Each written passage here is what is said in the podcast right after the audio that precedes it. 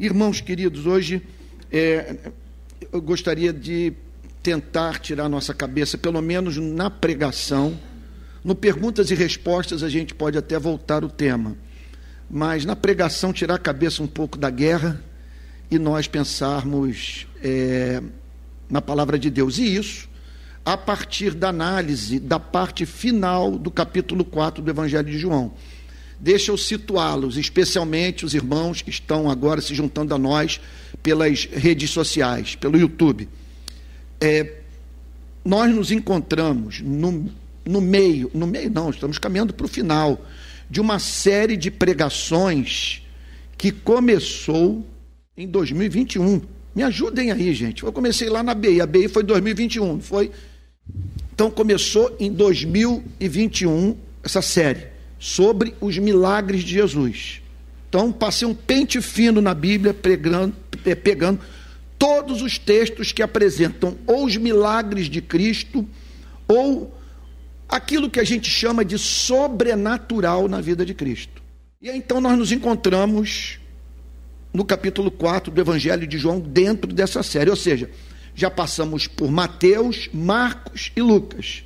Estamos em João e vamos até o final do, do livro de João, analisando nessas manhãs de domingo todos esses textos que apresentam milagres e o sobrenatural é, na vida de Cristo. Quando terminarmos, eu ainda não sei o que é, o Espírito Santo tem para a nossa igreja. Eu espero que receber orientação clara para a nova série de pregação que vai começar esse ano, sem a mínima dúvida. Eu acho que eu não tenho mais tanto texto assim sobre os milagres para falar. Agora, por que eu escolhi o capítulo 4 de João? Em razão dessa revelação sobrenatural que Cristo fez da interioridade da mulher samaritana. Então, isso aí é, um, é, é algo é, altamente. é um terreno pantanoso de nós entrarmos. Estou falando sobre essa ideia de que nós estamos em condição de fazer análises intuitivas da, da vida das pessoas e emitirmos opinião.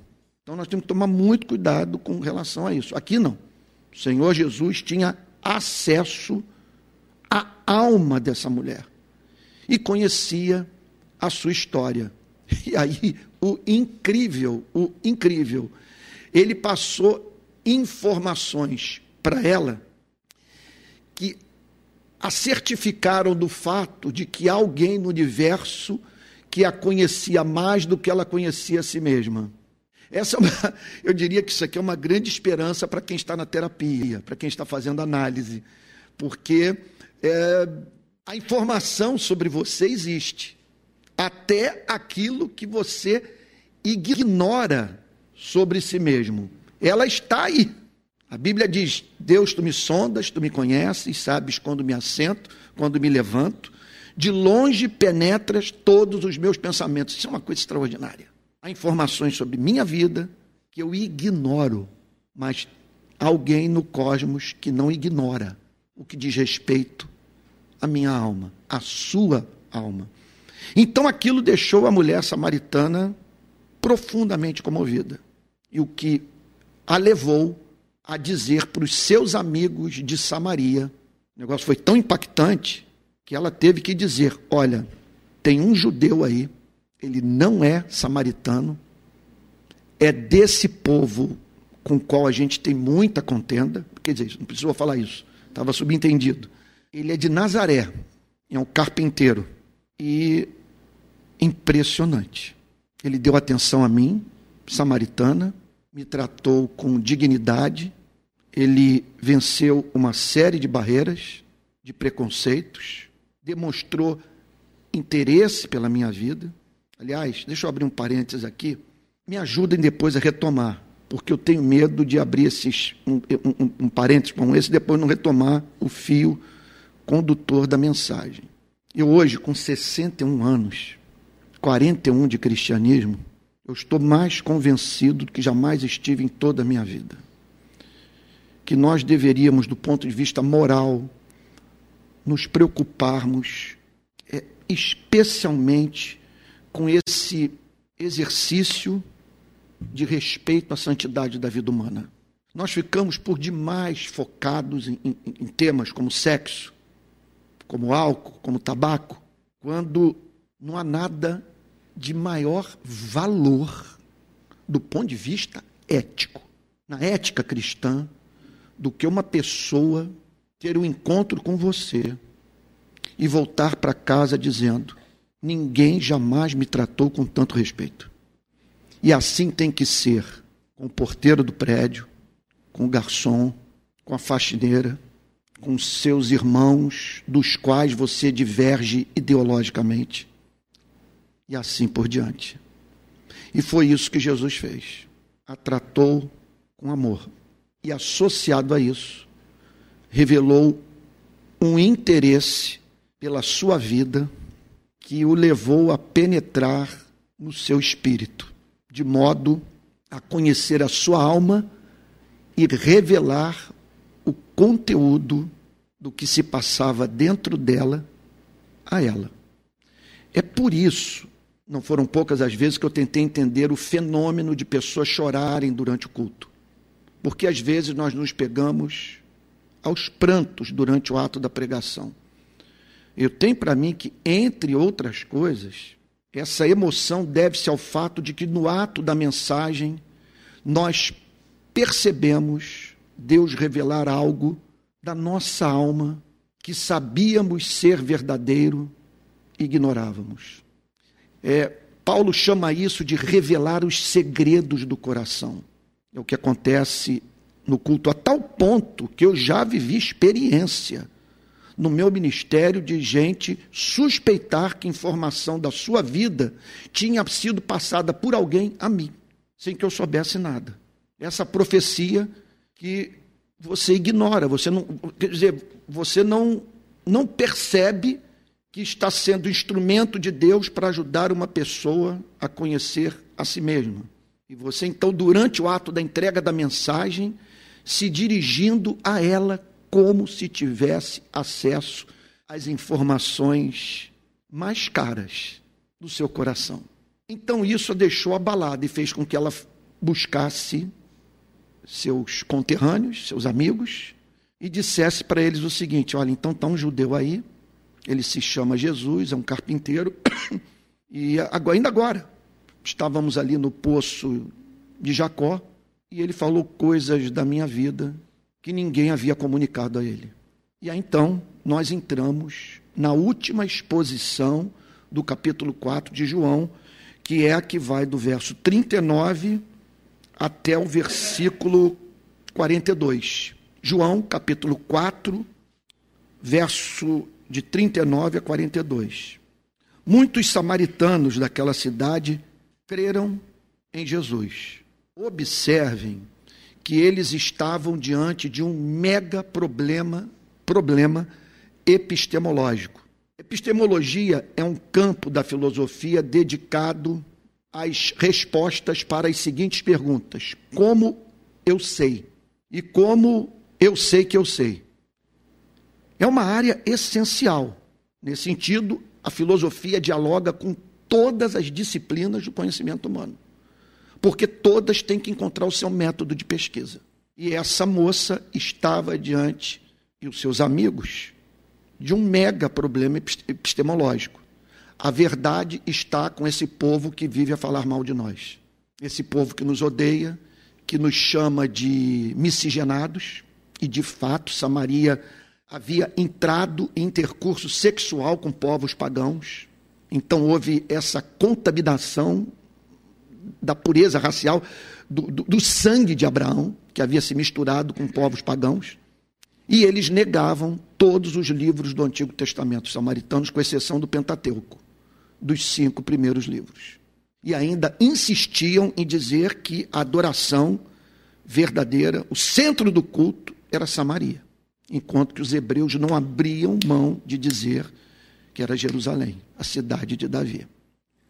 Portanto, todos nós, tanto quanto os samaritanos, encontramos na vida obstáculos à fé aquilo que há no cristianismo que nos ofende, que nós não conseguimos entender, especialmente quando pensamos nas normas morais que nos contrariam. você olha para o princípio, para o preceito e você diz: Eu preferia que não fosse assim. Me submeto sem entender. Sei que é palavra de Deus, mas não é fácil para mim administrar esse mandamento. Então, pode acontecer isso. Você olhar para porções das Sagradas Escrituras, e não apenas para porções das Sagradas Escrituras, para o próprio comportamento de Cristo. E você ser levado a dizer: Isso é pesado para mim. Pensar, por exemplo, no chamado ao perdão. Você acabou de ser golpeado, ferido, traído por alguém. Alguém lhe fez muito mal, o prejudicou. E aí você se depara com essa insistência de Cristo em você não agarrar essa pessoa pelo colarinho e, e gritar para ela dizendo: paga-me tudo o que me deves. Agora, é dever nosso. E eu não sei se nessa manhã eu estou sendo ouvido por alguém que ainda não crê, muita gente nos acompanhando pelas redes sociais. É, se você se depara com alguma barreira, com alguma coisa que se lhe afigura como, e, e, e, pode, de fato, é, corresponder à realidade dos fatos, de você encontrar alguma coisa no, no cristianismo que se lhe afigura como muito ofensiva. É, é dever nosso, é dever seu, é dever meu, nos aproximarmos por uma questão de integridade intelectual da fé cristã, a fim de ouvir o testemunho de Cristo de primeira mão. Chegarmos às nossas próprias conclusões. É o que Chesterton diz, e, eu, com que eu concordo inteiramente. De pessoas que descartaram o cristianismo sem ao menos terem parado para considerá-lo. Então, ocorre muito de você pegar essas caricaturas de doutrinas bíblicas. Esse é outro exemplo que eu poderia dar. Você pega a caricatura da verdade que o distancia da verdade e que, e que o mantém, portanto, afastado de Cristo, mas sem ao menos você ter parado para responder a seguinte pergunta: mas é isso que o cristianismo ensina? Por exemplo, a separação final, aquela divisão sobre a qual Cristo fala que ocorrerá no final dos tempos. Você olha para aquilo e diz: meu Deus, parte da humanidade vai ser banida da face de Deus sem esperança de redenção. E aí então é claro que o inferno se mobiliza para lhe apresentar uma caricatura do inferno. Um Deus injusto, seletivo, caprichoso, punindo inocentes, ou castigando pessoas em razão delas terem praticado meras tolices. Mas quando você se aproxima da verdade, você se depara com algo muito mais sério e longe dessa caricatura. Talvez as palavras de C.S. Lewis nos ajudem a entender o ponto. Quando ele diz o seguinte: o céu é um lugar no qual o ser humano diz para Deus: seja feita a tua vontade. O inferno é um lugar no qual Deus diz para o homem: seja feita a tua vontade. Foi o que você quis. Você não ama o amor, você não tem prazer no culto, o meu ser não o atrai, você não vê sentido em cantar uma canção para mim? Eu proponho uma cidade sem desigualdade, sem justiça, sem miséria, um mundo de santidade, e a última coisa que você quer é viver na, na monotonia desse planeta. Peguemos a palavra pecado. Então, em geral, nós pensamos em alguém diante da tela de um computador assistindo um filme pornográfico ou alguém bebendo álcool um pouco mais além da medida, ou falando um palavrão. Aí um Deus indignado se levanta do seu trono e julga o pecador. Eu não estou com isso querendo dizer que não exista nas Sagradas Escrituras o conceito de pecado relativo a essas coisas que consideramos insignificantes. Não há pecadinho e pecadão nas Sagradas Escrituras, essa é a verdade, tudo é pecado. Embora algumas práticas sejam mais odiosas aos olhos de Deus do que outras. Uma coisa é eu pecar contra o estranho, outra coisa é eu pecar contra a minha mãe. Quer dizer, ambas as coisas são pecado, mas uma é mais grave do que outra. Porque quanto mais nós devemos uma pessoa, mais excelente uma pessoa é, maior o nosso dever de tratá-la com respeito. Agora, contudo, quando nós vemos o pecado em termos de um Deus descontrolado, julgando inocentes em razão desses terem praticado tolices, nós nos deparamos com uma descrição tão caricaturizada que passamos a ver o cristianismo como moralismo puro e o evangelho como mensagem sem um mínimo propósito, uma vez que oferece perdão para pessoas que praticaram aquilo que não deveria ser considerado tão grave assim. Mas quando nós vamos para as Sagradas Escrituras e nos deparamos com a definição bíblica de pecado, aí tudo muda de figura. E é esse exercício de busca do conhecimento da verdade ao qual nós devemos nos dedicar, a fim de não nos afastarmos do cristianismo em razão dessas caricaturas. Pecado é errar o alvo. É você não alcançar o objetivo de, do Criador para a sua vida. Qual é o objetivo do Criador para a sua vida? É o amar. Amar a Ele e amar ao próximo como a si mesmo. Então, o que é pecado? É você não ver beleza em Deus e por isso não fazer dele o objeto do seu amor maior. E porque você não ama, você inviabiliza a vida das pessoas. Você não ama o que Deus ama. Você faz as pessoas sofrerem. E o que é pecado? É você prescrever uma ética para as pessoas que você não aplica à sua própria vida. O que é pecado? É você passar a vida inteira julgando pessoas, é, contudo, sem a mínima condição de passar pelo exame do seu próprio crivo. Ou seja, se Deus escrevesse todas as suas sentenças morais e condenatórias e as lesse para você, você mesmo se condenaria, porque você não pratica o que prescreve ou pratica o que condena na vida do próximo. Isso é pecado. E aí nós tomamos conhecimento do fato de que estamos diante de algo muito mais sério do que esse moralismo é, que é imputado ao cristianismo. Então aqui nós estamos diante de homens que venceram barreiras epistemológicas. Muitos samaritanos daquela cidade creram em Jesus com base naquilo que aquela mulher havia dito. Olha o que diz o verso 39. Por causa do testemunho da mulher. Então, observem a importância. Essa mulher é a maior referência nas Sagradas Escrituras de é, meu Deus, deixa eu usar a palavra precisa. É a maior referência nas Sagradas Escrituras do ponto de vista do tema da evangelização do mundo, do nosso chamado para levar pessoas ao conhecimento de Cristo. Por quê? Primeiro, ela teve uma experiência íntima com Cristo. Ela não falava como uma advogada, mas como uma testemunha. Havia espontaneidade na sua pregação originalidade, veracidade.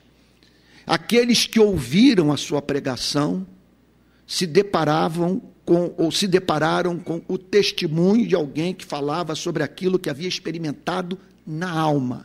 É por isso que algumas pessoas atraem tanta gente para Cristo e outras não. Porque há entre nós pessoas que falam de uma tal maneira que levam os seus interlocutores não cristãos a crerem que elas creem. Foi aquela história de um, prega, de um, de um intelectual dos dias de Whitfield que foi ouvir o grande pregador inglês, George Whitfield. Mas por que você está aqui, vindo para cá para ouvi-lo? Você não crê no que ele prega. Eu não creio no que ele prega, mas eu, uma coisa eu estou certo, ele crê. Ele o respeitava, em razão da, do modo como George, George Whitfield pregava. Então havia esse elemento de espontaneidade. E ela se afeiçoou de uma tal forma por, por Cristo que levou aqueles amigos a crerem em Jesus em algum nível. Então, qual é o nosso chamado? E não é fácil, especialmente do ponto de vista do fenômeno que está presente no nosso país do protestantismo brasileiro. Porque nós nunca nos deparamos na história da nossa geração da nossa, da nossa nação com uma geração de evangélicos tão estúpida. Eu nunca vi tanto evangélico agressivo na minha vida. Essa gente se vê numa batalha cultural, mas desconsiderando o fato de que a Bíblia diz para nós fazermos a guerra com prudência. Você não pode defender os seus valores de uma maneira que, que leve o seu interlocutor não cristão a sentir ódio de você e do seu Cristo. Tem que haver tato. E não apenas isso. Uma capacidade, eu diria, olha, isso é de fundamental importância na evangelização hoje do nosso país. Separar Cristo de protestantismo brasileiro. Isso é um dever nosso. De modo que o nosso chamado é para apresentarmos um Cristo tão atraente, tão fascinante, tão belo, que as pessoas sejam levadas à convicção da verdade em razão do contato com a beleza de Cristo. É o mesmo trabalho que o meu querido Fabiano, meu concunhado, fez há pouco tempo comigo. Ele pegou um músico japonês, um guitarrista, e mandou o link de um vídeo desse guitarrista japonês que interpreta músicas famosas no mundo ocidental. Desde então, regularmente eu estou ouvindo esse rapaz. Pelo simplesmente Fabiano enviou a mensagem para mim, o link, e eu tive um contato e aqui não quero ficar de snobismo intelectual, um contato estético com a música, uma forma de interpretar. Um negócio extraordinário. Então esse é o nosso trabalho é ajudarmos as pessoas a sentirem fascínio por Cristo. E nos nossos dias, separando Cristo do movimento protestante e ajudando os nossos amigos não cristãos a reinterpretarem é, a interpretação que fazem do cristianismo. Que não há como submetermos a nossa vida a um Cristo moralista, um segundo Moisés, que veio a esse planeta para fazer o que todos os mestres da moral fizeram: dizer como nós devemos viver. Quando, na verdade, o nome dele é Jesus, Jeová é salvação, é um Salvador que não veio para dizer o que precisamos fazer para sermos salvos, ele veio para nos salvar. Ele primeiro nos salva, nos perdoa, nos limpa, nos purifica pacifica a nossa consciência e depois nos move a alegremente fazermos a sua vontade. E com remédio para a nossa imperfeição, que é o seu sangue. Esse perdão do qual nós podemos nos apropriar momento a momento, segundo a segundo. Então, eu, eu diria para vocês que eu devo minha sobrevivência no cristianismo à capacidade de todo dia ao ser confrontado com as minhas imperfeições, olhar para um lado, olhar para o outro, falar o seguinte: o que sobrou da minha vida depois dos, dos erros que eu pratiquei?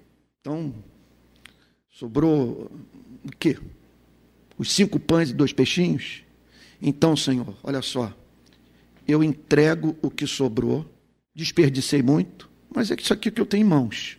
Eu devolvo a Ti e quero lhe dizer que hoje, nesse momento, eu estou voltando para casa novamente. Eu sempre interpreto a parábola do filho pródigo como algo profundamente existencial, para ser vivido por nós no nosso cotidiano. Porque nós estamos sempre precisando voltar para a casa do Pai. Então, esse é o nosso chamado. E é esse Cristo doce, amoroso, que nós devemos anunciar ao mundo.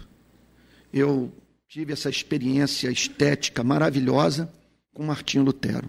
Ao terminar o, a leitura do seu comentário sobre a carta de Paulo aos Gálatas, eu me deparei com um Cristo que eu podia chamar de redentor, de salvador, de amigo, naquelas horas em que eu me sinto profundamente humilhado pelos meus pecados. Então, Muitos samaritanos daquela cidade creram em Jesus por causa do testemunho da mulher, que tinha dito: Ele me disse tudo o que eu já fiz. Então, esse é um trabalho ao qual nós devemos nos dedicar. Concomitantemente ao anúncio do Evangelho, falar dos efeitos do Evangelho na nossa própria vida. Eu tenho muitos amigos do período de praia, Muita gente está viva. Estou entrando naquela fase que você começa a tomar conhecimento de, de pessoas do seu relacionamento que morreram. Mas uma galera está viva. E uma coisa que eu posso dizer para todos eles: com 20 anos de idade, quando eu me tornei cristão, realmente eu entrei no caminho estreito. O caminho é inegavelmente estreito, porque ele demanda morrermos para o próximo, morrermos para a vida, a fim de que na nossa morte muita gente encontre a redenção das mais diferentes formas. Isso é um caminho estreito. Agora, impressionante é hoje, do ponto que eu me encontro, ao olhar para trás, perceber que esse é um caminho, contudo, seguro. Eu não consigo imaginar ter vivido esses 41 anos de vida sem essa lâmpada. Eu não daria conta da minha existência. Isso é uma coisa que você pode dizer. E a maravilha é quando você diz isso a partir de uma coerência de vida. Olha, os efeitos dessa fé foram extraordinários na minha vida. No meu caso, eu só passei a me interessar por filosofia, música clássica, política, depois que eu me tornei cristão. O cristianismo me moveu na direção dos direitos humanos, da luta pela justiça social, do pobre, de modo que é uma maravilha quando nós podemos dizer: eu era cego e agora veja tudo que eu posso lhe dizer, meu amigo. É tudo que eu posso lhe dizer. Da maravilha que é fazer uma viagem para uma praia do Nordeste e você ter alguém no universo para agradecer.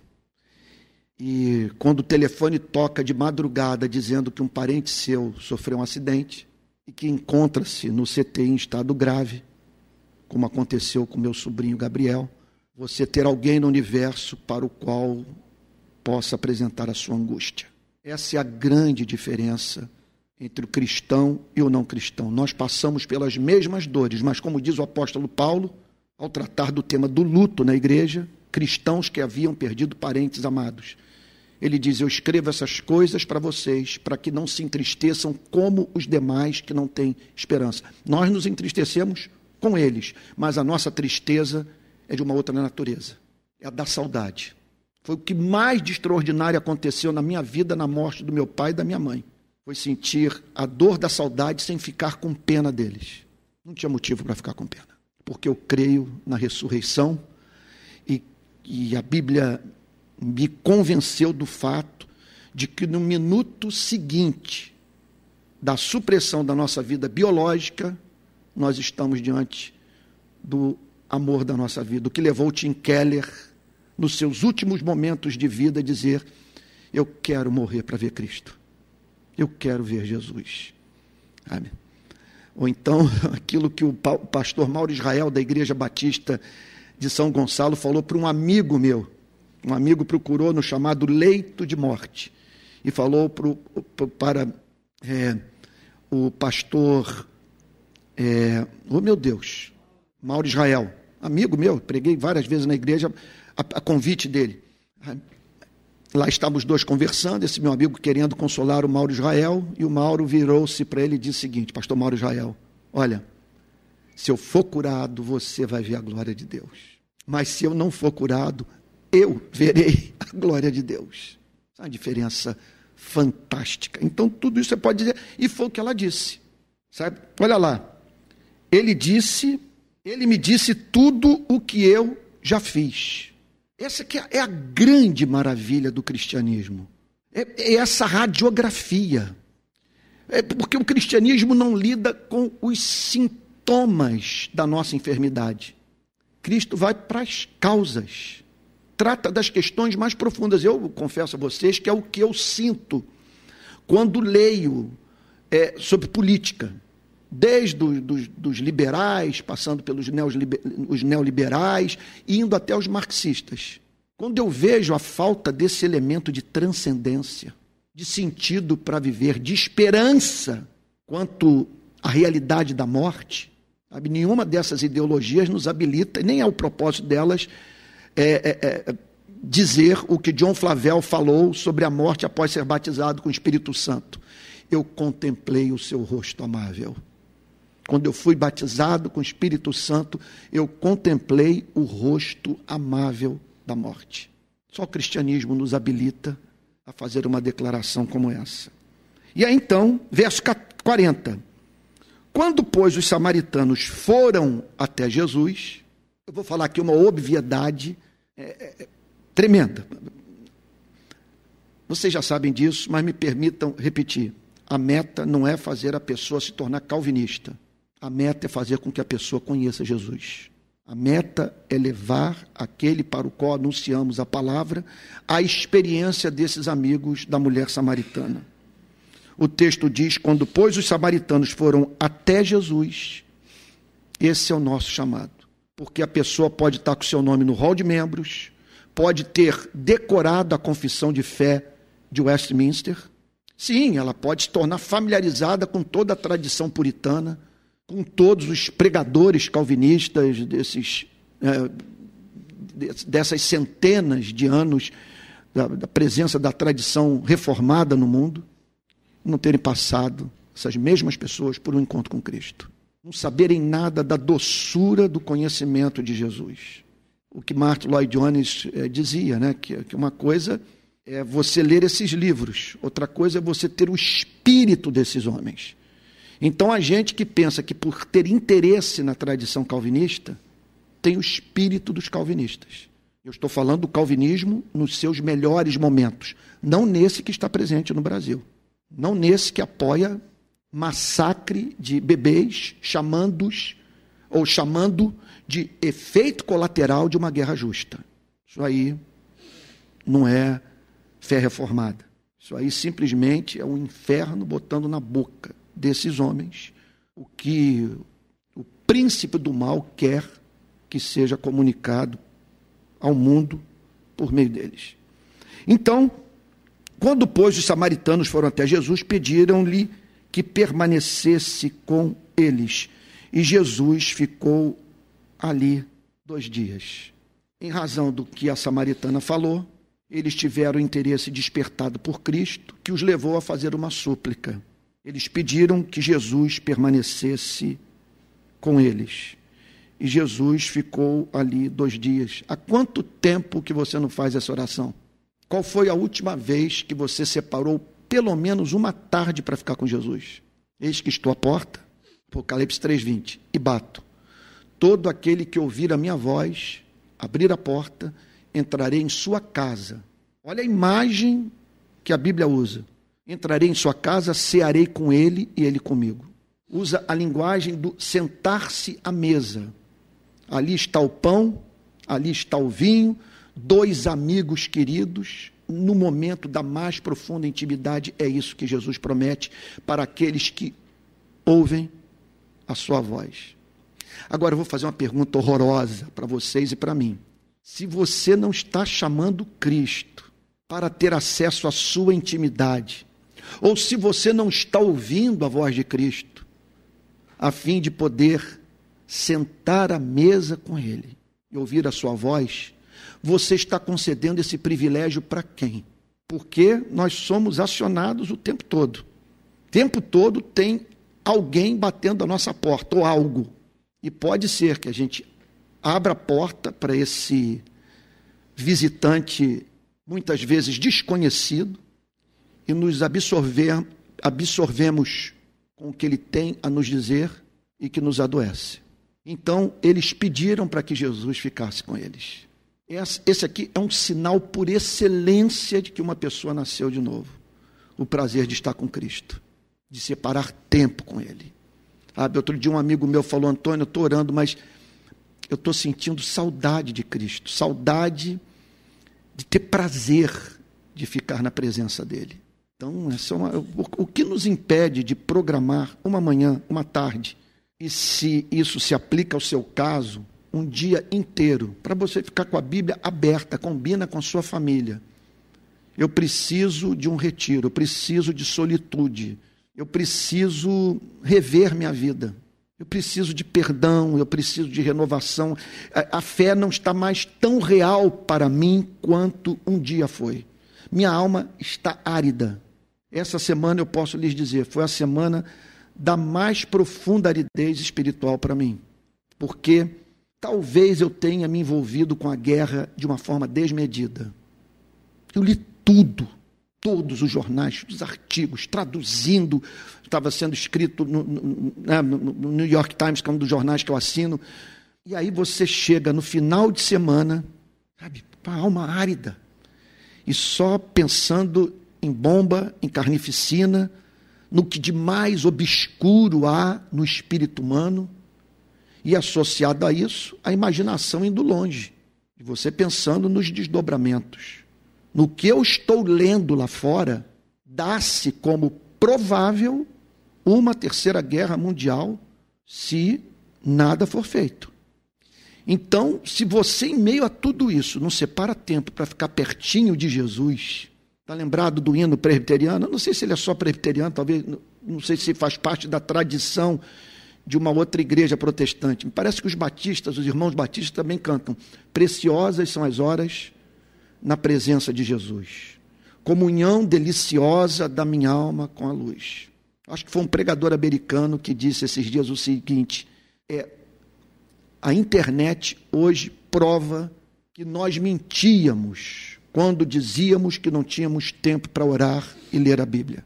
Porque o tempo que nós nos dedicamos às redes sociais é absurdo e faz a nossa alma definhar. Esses dias eu vi o, o, o, o Guga Chakra, que tem feito um bom trabalho na Globo News e na sua coluna no Globo, dizendo o seguinte, que as redes sociais, elas nos mais ou menos isso, não com essas palavras, mas elas nos agarram, elas nos pautam, elas nos manipulam. Naquele filme, naquele documentário Dilema das Redes, o autor diz o seguinte, que a inteligência artificial funciona de uma tal maneira que ela sabe se você está triste, se você está feliz, e se você está muito tempo sem dar um like. Se você está há muito tempo sem dar um like, ela vai trabalhar duro para enviar para você alguma coisa que o entretenha. E aí vem à minha memória um sermão que esses dias eu ouvi do reverendo Antônio Elias. Ele falando sobre, olha, olha que coisa genial. Reverendo, num sermão que está no YouTube, gravado, dá para você vê-lo pregando. Ele falando sobre Alex, José e Maria é dando conta de que haviam perdido Jesus, o menino Jesus, com 12 anos. Cadê o nosso filho? Aí o reverendo faz o seguinte comentário: Observem, irmãos, aquele jeitinho dele, que eles perderam Jesus na festa. E muitas vezes nós perdemos Jesus nos melhores momentos das nossas vidas, quando nós estamos mais contentes. E ele diz uma segunda coisa que eu achei extraordinária. Somente quando vem a noite que nós tomamos consciência de que perdemos, perdemos Cristo durante o dia. É quando vem a hora do sofrimento, que a vida se volta contra nós, que tomamos consciência do fato de que não tínhamos lastro de alma para enfrentar a tribulação.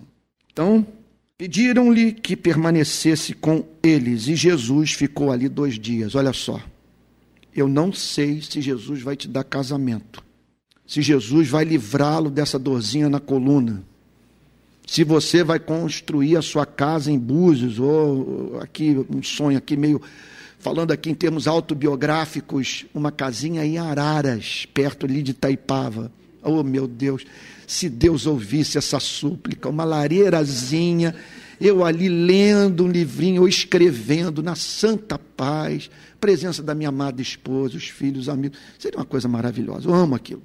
Agora, embora não possa fazer essa promessa, né, que é meu servo, imagina, né? Eis que lhe digo.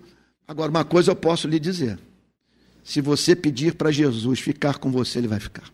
Se você pedir para ficar, olha o texto diz, ficou dois dias. Buscar-me-eis, me achareis, quando me buscardes de todo o vosso coração. Então, isso sim é promessa que você pode reivindicar. Senhor, eu não estou pedindo ouro e prata. Eu estou pedindo a sua companhia, eu estou com saudade de ti. E foi o que eles fizeram. Pediram para que Jesus ficasse com eles e Jesus ficou. Verso 41. Muitos outros creram, creram nele por causa da palavra de Jesus. Aí já não era mais a mensagem mediada por um homem. Eu me lembro de uma vez, se eu perder o, o fim da meada, me chame a atenção aqui para eu voltar. Eu me lembro de uma vez que eu estava chamando a igreja lá no Rio, na Barra, onde eu era pastor, chamando para evangelizar o mundo e dizendo para as pessoas da importância de nós pregarmos o Evangelho. E o, meu, e, e o meu ponto central era o seguinte: o método de Deus de levar as pessoas a Cristo é usar o cristão na vida do não cristão. A conversão, portanto, essa mensagem ela é mediada pelo cristão, que a comunica para o não cristão. E aí eu caí na asneira de fazer uma pergunta. Quem aqui pode dizer que se converteu sem que Deus, para isso, usasse um ser humano, sem a ajuda de um ser humano? Uma única pessoa levantou a mão. Bom, terminado o culto, eu a procurei, não vou dizer o nome dela, falei, mas minha irmã, estou curioso para saber, a irmã falou que se converteu sem a ajuda de nenhum ser humano. Como se deu a sua conversão? Ah, pastor, Deus Deus não usou homem nenhum, não. Eu me converti por meio de um programa de rádio.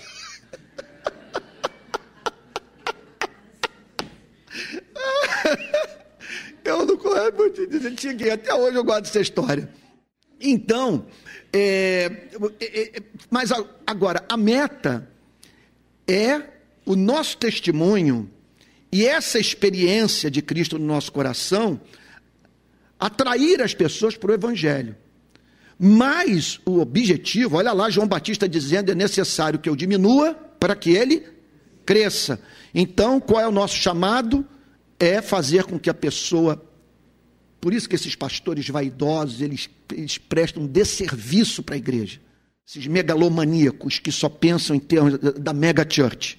Porque eles fazem com que as pessoas tirem a atenção de Jesus para colocar a atenção neles. O nosso chamado é diminuirmos, é sumirmos do mapa, para que as pessoas vejam a Cristo. Foi o que aconteceu. Olha o testemunho.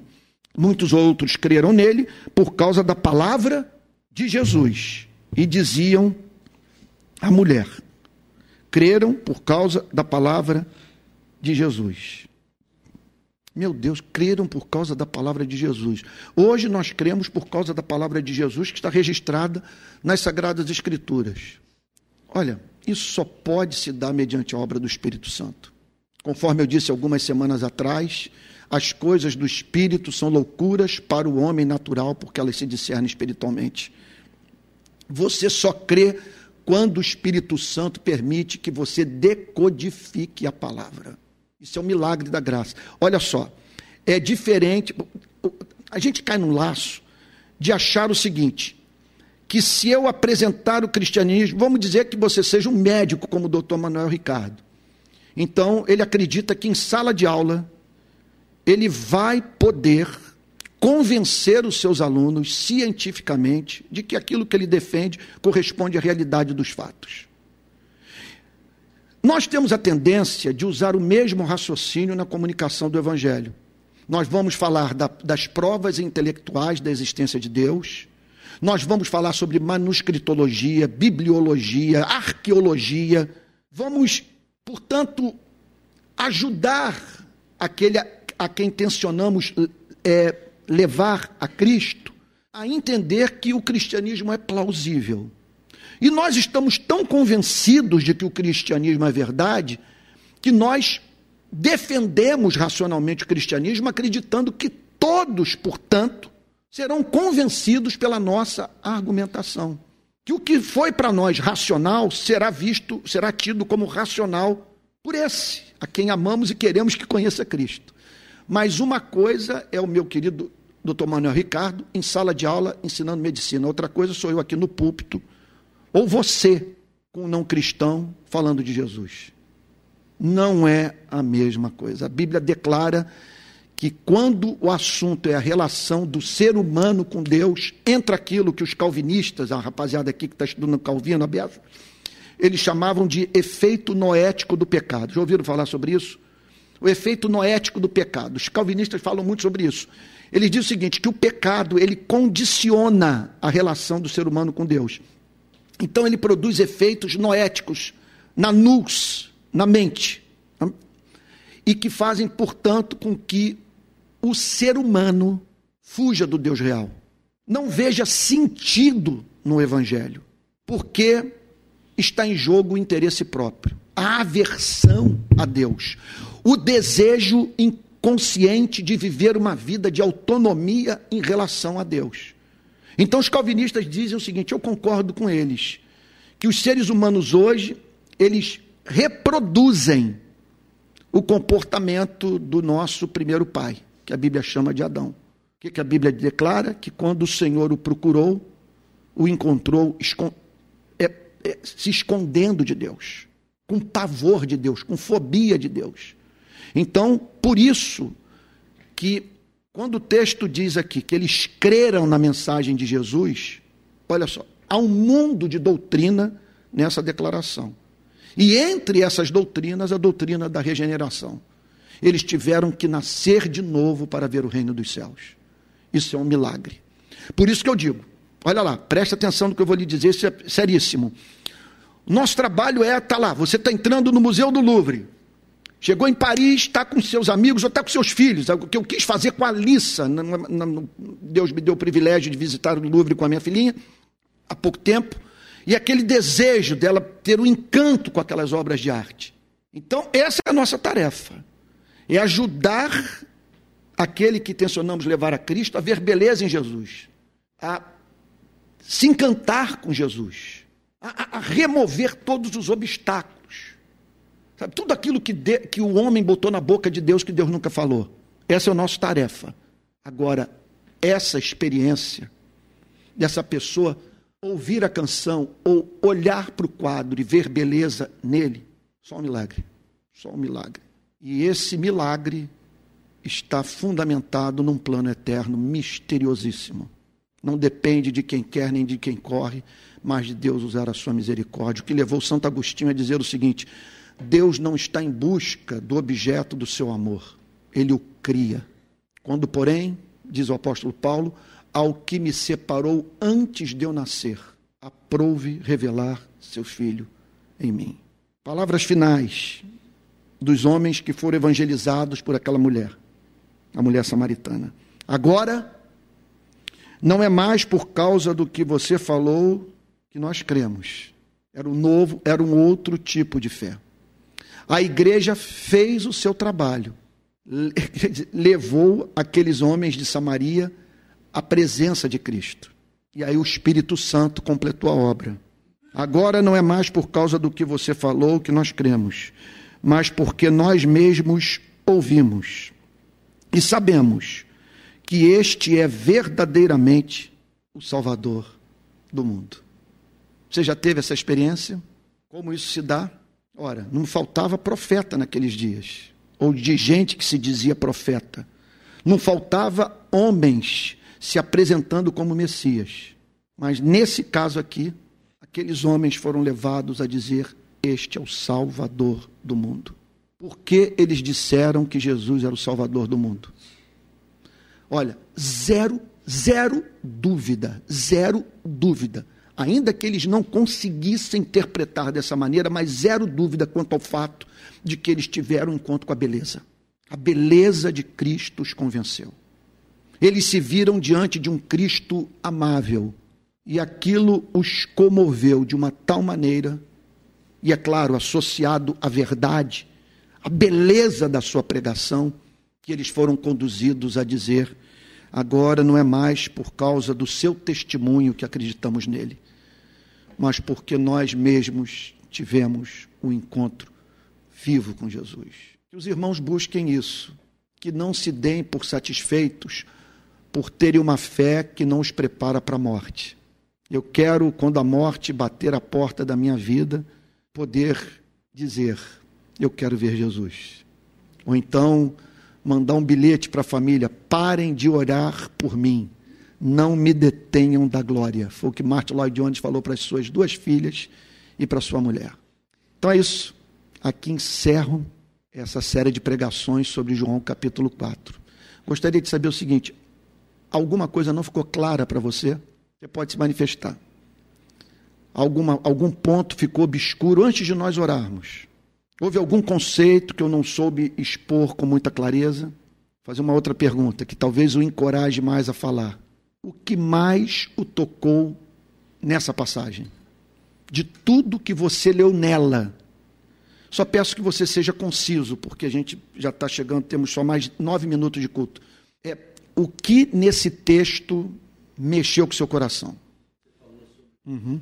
Uhum. É verdade. É verdade. Por isso que, vez ou outra, Deus manda um espinhozinho, né? Manda uma tribulação para nos dar aquela chacoalhada, né? como a gente costuma dizer. Né? Então, amor na tribulação. A tribulação, invariavelmente, para a gente para orar, né? Alguém mais? O que mais o tocou no texto? Pois não, minha querida. É. Isso é resultado de duas coisas. Ele é onisciente e ele se interessa por você. E essa é a maravilha, né? Porque a gente vira e mexe. Tem horas que eu olho e digo assim, mas meu Deus, por que, que eu tive esse comportamento bizarro? Sabe? Por que diante de algumas pessoas eu me comporto como idiota? Bom Deus, nem sempre eu sei, mas Deus sabe, né? Isso é maravilhoso. Né? E acho que a gente tem até espaço para orar e falar, Senhor, revela o terapeuta, revela esse mistério aí sobre mim mesmo que eu estou precisando conhecer. E quem sabe Deus não vai usá-lo, né? Alguém mais? O que mais o tocou nessa história? Pois não, Márcia? É verdade. É verdade. É, isso é muito sério. Porque a gente é solicitado o tempo todo. Então a gente tem que saber para quem nós vamos abrir a porta. Senão nós vamos. Porque deve, é uma experiência trágica você abrir a porta para passar um bom tempo conversando com o diabo. Sentado à mesa com o capeta. Isso é, não faz sentido. Né? Quero ficar com Jesus. É, e às vezes não é alguma coisa que em si é maléfica. Ela se torna prejudicial quando ela o absorve por demais. Ocupa. É. Sim, sim, sim. É, eu não tenho a mínima dúvida, a mínima dúvida de que essa semana eu caí nesse laço. Porque por já ter viajado muito por lá, conhecer a região, ter amigos, e tal, e, e, e, temer por um conflito maior, eu, e ver tanto brasileiro falando bobagem em nome de Cristo. Eu falei, cara, eu vou me posicionar com muita clareza. Mas cheguei no final de semana mal, mal. Não, não foi uma experiência boa essa semana. Eu passei mais tempo com a guerra do que com a Bíblia. Eu, eu caí. Vacilei mesmo. Pois não, Emerson. É verdade. E o Cristo real não é o Cristo da direita nem da esquerda, não é o Cristo conservador nem o Cristo progressista. Isso é muito importante. Os progressistas precisam conhecer o Cristo real, os conservadores precisam conhecer o Cristo real, porque o Cristo real não é nem progressista nem conservador. Né? E o que nós vemos no Cristo real é o amor regulando o que ele falava e a forma como vivia e por causa do amor regular às ações de Cristo, há momentos que nós o vemos se comportando como um progressista. Eu, porém, vos digo: sabe? Vai uma comissão de Jerusalém para saber o que, que ele está pregando. Vamos observar o que, que ele está ensinando para esses discípulos, o que está surgindo aqui, essa heresia que está nascendo. E aí eles viram-se para Jesus e disseram o seguinte: Olha, nós estamos vivendo aqui com você, viemos de Jerusalém, nos mandaram aqui para investigar é, estamos vendo nas redes sociais, no seu YouTube, no seu Twitter, o que você está escrevendo, e descobrimos o seguinte: seus discípulos comem sem lavar as mãos. Quer dizer, Jesus não havia tocado no tema com eles. É como se ele fosse assim: olha, eu não tenho tempo para essas tolices. Vamos pensar no amor. É o que Lutero, coisa mais linda da reforma protestante, que Lutero diz o seguinte: olha, peguem esse tempo que vocês gastam com penitência no confessionário e dediquem esse tempo para as obras do amor. Creiam no sangue que os purifica de todo pecado e parem com essas tolices, esses brinquedos que os mantêm entretidos e tornando-os assim alheios ao que de mais importante existe na vida. Alguém mais? Podemos, pois não, doutor Manuel Ricardo, depois o jovem aqui, Vaso, calvinista. Sensacional. Que coisa linda. Olha que coisa bonita. Vocês estão vendo o que aconteceu agora? Ele tratou de uma coisa. Por isso que a importância do culto ser assim, mais orgânico. Eu não tratei disso na mensagem. Mas esse é um ponto extraordinário, que é uma esperança para nós que temos um histórico de queda. Você olha para o seu passado e diz: não, não dá para fazer nada para Cristo, porque eu tenho um histórico de erros. Mas olha que Jesus resolveu escolher justamente essa pessoa. Me lembro que uma vez pregando lá na Betânia, eu, naquela passagem da mulher adúltera, eu falei algo e eu sei que tocou uma pessoa, eu tenho uma informação sobre a vida dela que ela não sabe e que a levou a fazer um comentário sobre o sermão que eu acho que tem a ver com o nível de consolação que ela encontrou na mensagem. Porque o marido dela me confessou que descobriu que ela estava numa fé com alguém e, e havia até mesmo. Né? Bom, parar por aí. E, e durante a pregação sobre aquela mulher que foi flagrada em adultério, eu disse o seguinte: olha, olha que coisa impressionante a história dessa mulher. Vamos pensar na história dela do ponto de vista do noivo. Ela tinha um, essa, aquela mulher tinha um homem. Quer dizer, ela adulterou, houve um adultério, mas depois do encontro com Cristo, ela se tornou melhor do que era antes de adulterar. Agora vai dizer isso para o noivo. Vocês entenderam o ponto? Ela via realmente, adultério existe. Existe essa coisa de você não corresponder a algo que pactuou com alguém. Ferir sentimentos, isso existe. E isso não é moralismo você falar sobre uma coisa como essa. Então aquele rapaz nutria expectativas com relação àquela mulher, que ela não cumpriu. Contudo, o caminho da santificação dela foi a queda, que representou para ele um problema que talvez, a Bíblia não fala, insuperável. Mas sob aquela capa do pecado, uma mulher extraordinária que havia nascido ali porque o pecado a levou a Cristo como dizem os irmãos pentecostais, mistério. Oi, não, querido. É. Uhum. É. Uhum. Isso. É. Isso. Isso mesmo.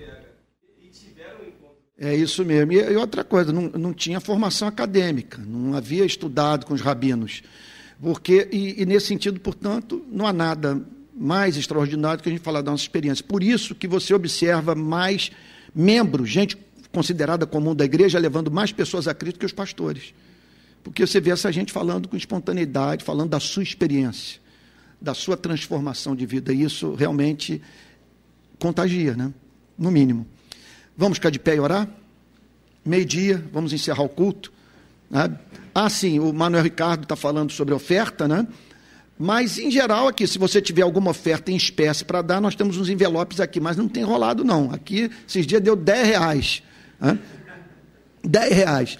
Agora, o Pix, né? Você tem o Pix, que é o Pix, pixrpi22, arroba gmail.com pixrpi22.gmail.com. A nossa igreja precisa de recursos. Temos que manter esse auditório, manter é, é, contador, pastor, tesoureiro, é, cinegrafista e por aí vai. Sabe? Pessoas que precisam. Então, é, se você puder colaborar, pixrpi22.gmail.com.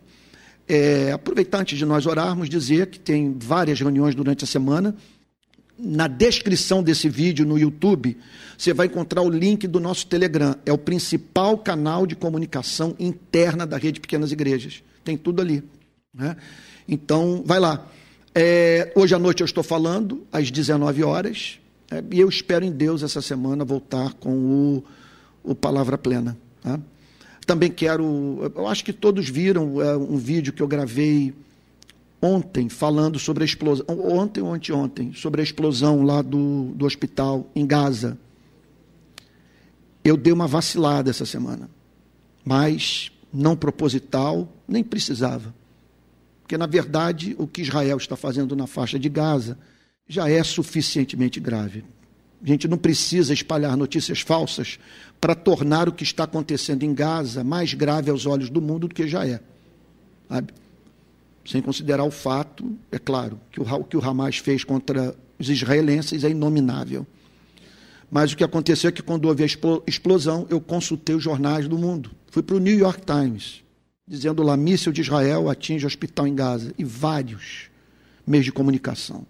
E depois eu fui saber que a BBC, o Wall Street Journal, a CNN, todos atribuíram míssil a Israel.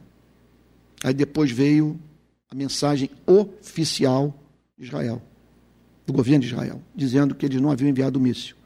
Só que há estudos dizendo que o míssil foi enviado para Israel O mundo árabe inteiro está acreditando nisso. É, e New York Times, de anteontem, um articulista falou que não há prova cabal sobre a origem daquele míssil. Que os Estados Unidos poderiam fazer, mas caso revelassem, revelariam concomitantemente seus espiões, suas fontes de informação. Sabe? Bom, só sei que eu embarquei, condenei, atribuí a Israel. Agora, atribuí a Israel. Eu não sabia que sai míssil de Gaza e que o míssil que sai de Gaza pode voltar para Gaza. Já aconteceu isso no passado. Eu não tinha acesso a essa informação. Não tinha. É, outro ponto, o governo de Israel mente.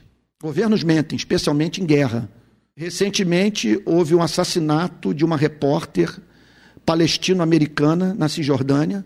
O governo de Israel, de Israel atribuiu aos palestinos. O New York Times fez uma investigação e descobriu que o tiro tinha partido da tropa de elite de Israel, sem dúvida.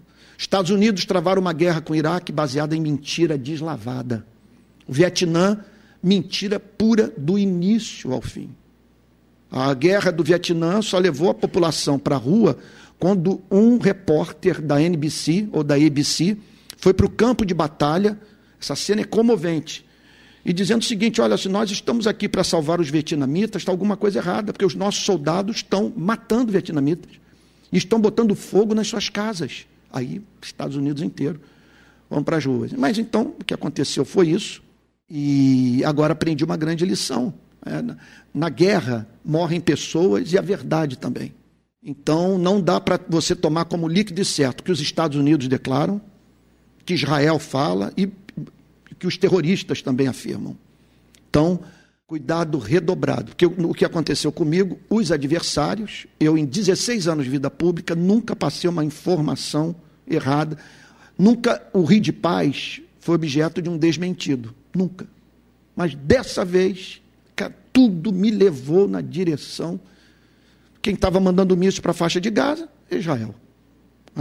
A imprensa toda do mundo, o governo de Israel. Outra coisa, o ministro da Saúde da autoridade palestina, na Cisjordânia, falou que Israel tinha enviado, enviado míssil.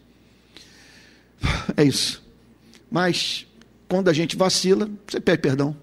O que você vai fazer? Ainda mais quando. É, é, é isso. Bom, vamos orar. Vamos falar com Deus. Alex, você pode vir aqui cantar uma canção final. Aí vou pedir para o doutor Manuel Ricardo fazer uma oração. Mano, e, e eu, eu, eu vou pedir para o Alex, querido, impetrar a bênção. Tá bom? Vamos lá então. Então, nós vamos cantar uma canção. O doutor Manuel Ricardo vai fazer uma oração por nós, com base na palavra. E o pastor Alex vai impetrar a bênção apostólica. Não existe nada melhor do que ser amigo de Deus, caminhar seguro na luz, desfrutar do seu amor, ter a paz no coração, viver sempre em comunhão e assim perceber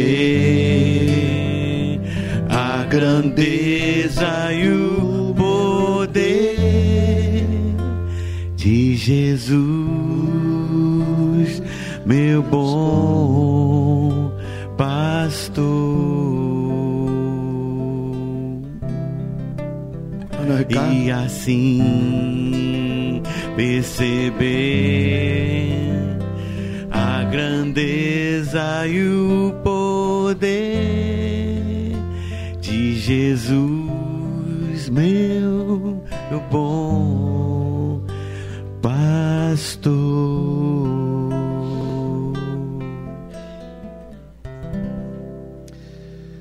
Deus querido, Pai querido, nosso Pai, muito obrigado, Senhor, por tudo que aprendemos aqui e que aprendemos com essa história da mulher samaritana que está nas Escrituras, Senhor. Senhor, nos ajuda, Senhor, a divulgar o Evangelho, a contar para as pessoas, Senhor, tudo que tu tens feito conosco. Para que nós possamos transmitir para as pessoas, Senhor, a beleza que tu transmitiste para nós, para a nossa vida, Senhor. E, Senhor, eu te peço que nos ajude também, Senhor, que possamos abrir as portas para ti, Senhor. Entra nas nossas vidas, Senhor. Vem ficar conosco, Senhor. Que nós possamos passar um, dias, hoje, o domingo, e várias horas e vários dias contigo, Senhor ceando contigo, Senhor, dialogando contigo, lendo a Sua palavra, Senhor, tendo uma comunhão profunda, Jesus, contigo, Senhor. Senhor, abençoe o pastor Antônio, o Alexa, todos os irmãos aqui, Senhor. Livra de todo mal, Senhor. Livra de toda armadilha, Senhor. Abençoe a nossa rede de pequenas igrejas e a todos aqueles que estão nos assistindo agora, Senhor. Senhor, entra nas casas, Senhor. Faz morada com cada um, Senhor, ali, Senhor. Transforma as vidas, Senhor. Se existe alguém que não te conhece, Senhor, mostra a sua beleza agora para essa pessoa, Senhor. Assim como tu fizeste, Senhor, com a mulher samaritana. Existem muitas pessoas precisando hoje no mundo, Senhor. Ver sua beleza, contemplar sua beleza, Senhor. Muito obrigado. Nos dá um domingo na Sua presença. Nos leva em paz para as nossas casas.